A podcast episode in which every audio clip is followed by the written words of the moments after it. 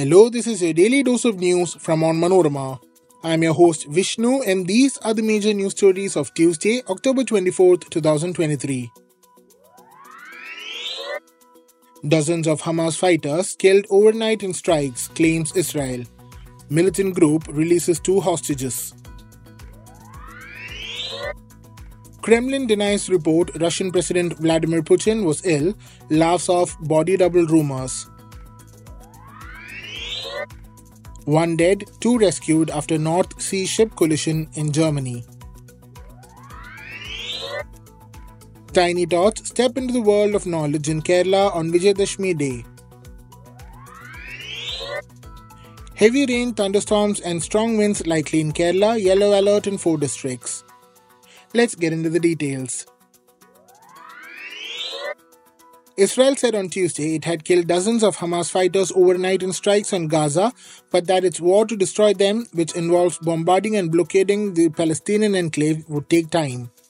The United Nations urged Israel to allow more aid into Gaza, trapped in a humanitarian crisis after two weeks of intense Israeli attacks, saying the aid let in so far met a tiny fraction of the needs and fuel still blocked was crucial. There appeared to be little prospect of a ceasefire anytime soon in the bloodiest episode in the Israeli Palestinian conflict in decades. Scores of Palestinian civilians were killed or wounded overnight, medical officials in Gaza said. The Palestinian Health Ministry said more than 5,000 people have been killed in Gaza by two weeks of Israeli airstrikes unleashed in response to a Hamas attack on southern Israel on October 7th. The Islamist militant group killed more than 1,400 people. Meanwhile, Hamas on Monday freed two Israeli women who were among the more than 200 hostages taken during the assault. They were the third and fourth hostages to be released. One of them, who is an 85 year old woman, said though she had been beaten by militants as she was taken into Gaza on October 7th, she was treated well during her two week captivity in the Palestinian enclave. The woman also said a doctor had visited her and made sure she and other hostages received the same sort of medicines they had been taking in Israel. The Kremlin on Tuesday denied a report that President Vladimir Putin was ill and laughed off persistent rumors that he used body doubles to cover for him in public appearances. Kremlin spokesman Dmitry Peskov said the body double rumor belongs to the category of absurd information hoaxes that a whole series of media discusses with enviable tenacity. Putin, a judo enthusiast who has long cultivated an action man image, turned 71 on October 7th. He maintains an intensive schedule of meetings and public appearances, many of them televised. His recent program included a visit to China last week with stopoffs in two Russian cities on the way back. In a 2020 interview, Putin denied long standing rumors that he uses body doubles, although he said he had been offered the chance to use one in the past for security reasons. One body has been recovered and two people have been rescued in a search and rescue mission after two freighters collided in the North Sea off the coast of Germany, the Maritime Emergency Authority said on Tuesday. The Verity, which the Central Command for Maritime Emergencies said had sunk, had been on its way from Bremen to the English town of Immingham. The Palissy was sailing from Hamburg to La Coruna in Spain. It was not immediately clear what the vessels were carrying, if anything. Seven people had been on board the Verity, the Central Command said. A search was ongoing for the four missing at the time of recording. The ship was in collision with the Palissy about 12 nautical miles or 22 kilometers southwest of Germany's Heligoland archipelago. The Palissy had 22 people on board, none of whom were injured, the Central Command said. Authorities reported strong winds in the area and waves of up to 3 meters. Thousands of tiny tots embarked on their journey into the realm of knowledge and letters on Tuesday in Kerala on the auspicious occasion of Vijayadashmi.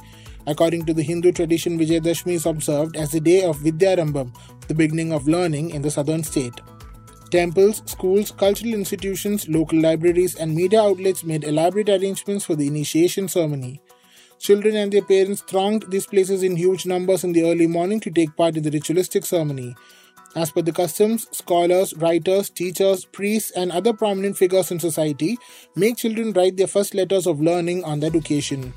They help the tots, usually aged 2 to 3 years, write Harisri on platters filled with rice or it is scribbled on a child's tongue with a golden ring. Though predominantly a Hindu custom, the Vidyarambham ceremony has assumed a secular dimension in Kerala over the years, with people belonging to other religions also initiating their wards into the world of letters on the same day. Temples, especially those dedicated to Saraswati, the goddess of learning and art, witnessed a heavy rush in the early morning.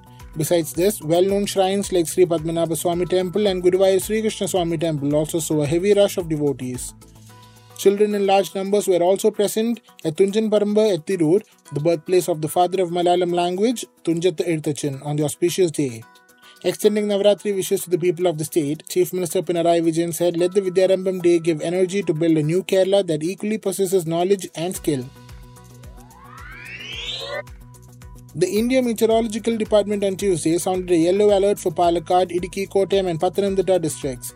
The India Meteorological Department has forecast thunderstorms, lightning, and gusty wind speeds reaching 30 to 40 km per hour.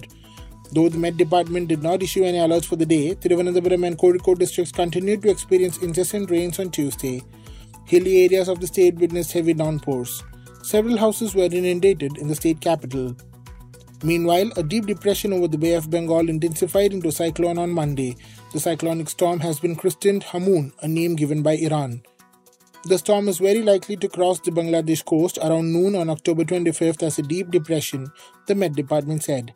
Even though the cyclonic storm will not have any major impact on the Indian coast, Odisha is likely to receive light to moderate rainfall.